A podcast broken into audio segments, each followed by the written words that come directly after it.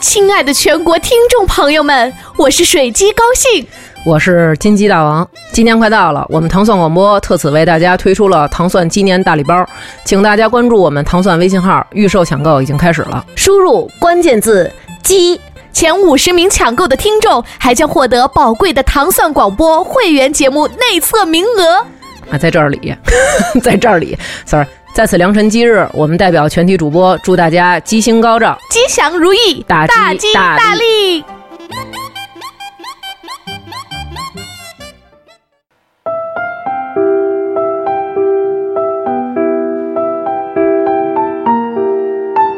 女孩子在大城市这么拼命，图什么？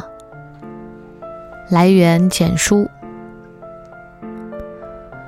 瓶子最近总爱发微信让我回家聚聚。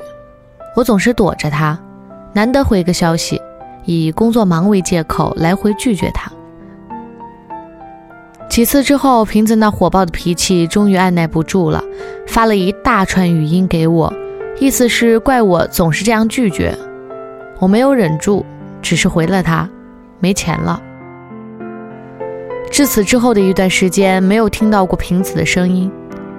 再见他已是两个月以后。我发了工资回家，约了他聚聚。两个人见到面的时候，瓶子不忘挖苦我上次发生的事情，嘟囔着嘴说：“一个女孩子在大城市这么拼命工作，工资就这么点，还不够自己生活，你图什么呀？早点找个有钱人嫁了，省得自己这么辛苦。我就是这么想的。”我笑了笑，呆呆地看着窗外。这么拼命图的就是能过上自己想要的生活，不靠任何人。我跟瓶子是一二年暑假打工的时候认识的，一直玩得不错。分开后也一直保持着联系。他家开店经营着钢材生意，在本地的效益还是很不错的。家里还有个弟弟，生活挺幸福。瓶子比我小一岁，早早的踏上了社会。在原来的地方工作不久后，瓶子辞职了，去了另一座城市，在亲戚介绍的公司工作，还在那里认识了一个男孩，工作不算累，工资还挺高，每天下班后和男朋友去逛逛街、吃吃饭、看看电影，没有什么烦恼。过了大半年，瓶子辞了工作，和男朋友分手了，回到了本地。在家休息几个月后，在班底找了家工厂上班。跟他见面聊天时，我问了他关于那座城市的生活。他说话云淡风轻的，没有一点悲伤，简直出乎我的意料。瓶子只是说，那公司整天是打电话追债，受不了。男朋友相处到最后，觉得不是自己想要的。家里是有房子，开厂。可不让我动心，就分手了。我没有说话，只是有些惊讶地看着他。瓶子是有这样的资本挥霍的，家里父母疼，自己长得也不错，男朋友随时可以找到。可是这样的生活，真的一辈子都可以安逸了吗？嫁个有钱人，一辈子就可以幸福了吗？答案不言而喻。这在于每个人的理解。瓶子后来相亲又认识了一个男孩，是典型的高富帅，两个人相处很融洽，双方对彼此都很满意，总是可以见到瓶子在朋友圈里秀恩爱，甚至决定到年底的时候准备订婚。可是事情总会不顺利，瓶子和这个男朋友分手了，只是因为这个男生说了谎。瓶子为这次分手竟然伤心了，才知道自己很喜欢这个男生，甚至也可以委曲求全，可结果还是不如人意。现在一直单身，而我从来没有羡慕过他这样的生活，只是觉得他其实很幸福，是他自己想要的太多了。人从来不满足，总是需要一直在满足。填补欲望的空缺。我没有他那样有钱的生活，没有好看的样子，没有那么多男生追。可我自己一直靠自己的努力在努力的前进。即使有时生活很不如意，让我无数次想要放弃，甚至会低下头问父母要钱。可我还是一步步缓过来，慢慢变好。现在的确还是没有过上很好的生活，但是能过上靠自己的努力得来的想要的生活，我就很满足了。也许有人会说，现实就是这样的，有钱的确是好，总是可以轻易得到很多人努力很久之后的一切。比起努力那么久，我更愿意选择这样的生活，因为经历过最黑暗的时候。才会知道，有些东西真的很难得到。而我，何尝不想过上这样的生活呢？何尝不想让自己不再为了生活发愁呢？从实习后的生活开始，到现在，我换了三份工作。第一份坚持到过年辞职，工资太低，不够吃穿，有时还需要家里来补贴。本来就不富裕的家庭，好不容易等到可以挣钱养家，却还是要靠家里支持，愧疚之心日益加深。第二份工作，我干了一个多月，老板说不需要人了，把我辞退了。第一次遇到这样的打击，我很清楚的记得，那天我走在大街上，神情恍惚，周围喧嚣的一切似乎与我都无关。我就像行尸走肉一样。那个时候的我，却没有一丝悲伤。打了电话给朋友，也只是安慰几句，可是我却一句都不想听。关掉手机，回到家里，我躺着。晚上想了半天，还是给母亲打了电话。只是刚刚听到母亲的声音，心里的最后一道防线瞬间崩溃，把所有的委屈都化成了泪水。母亲静静地听我说完，只是嘱咐了我几句，让我放宽心，工作可以继续找。而现在第三份工作到现在，我一直做着，即使有百般不适，也要努力的克服，让自己慢慢适应工作的环境，安抚自己的情绪，好好定下心学点东西，让以后的自己有些收获。看不到光明，也要仍旧的坚持。所有的经历的、看见的，我想，都是以后人生的一笔财富。而到现在，我只是能够养活自己，给家里添置点东西，其他的，我还是无能为力。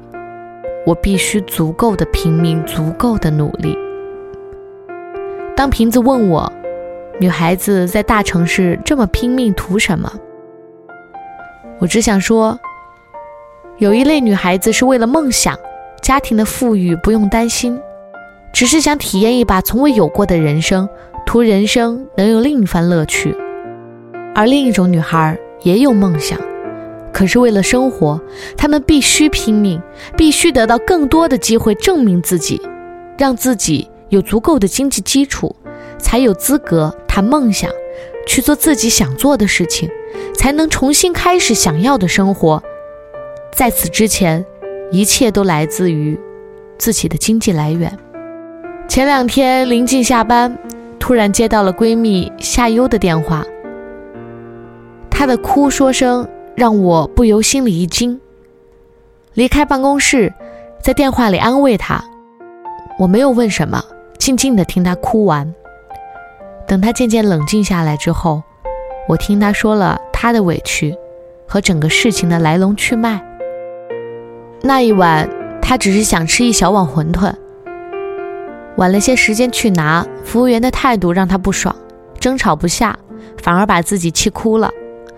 加上最近的夏优为了考研的事，家里压力很大，内心早已委屈，只是没有表现出来。当压力快要爆满的那一刻，所有的情绪被爆发出来了。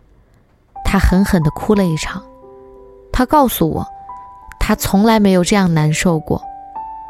情绪濒临崩溃，翻遍了手机所有的联系人，唯独只愿意打电话给我哭诉。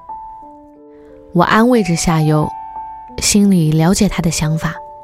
他告诉我，幸运从来不眷顾他，一定要努力读书，改变自己的命运，重新开始属于自己的人生。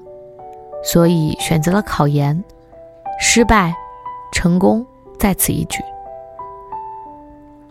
生活给了路让你选择，而这条路上的困难，你必须靠自己的努力闯过去，向前继续走，不要存有任何侥幸。夏优参加考研，拼命的复习、看书，把所有的钱都用来买资料。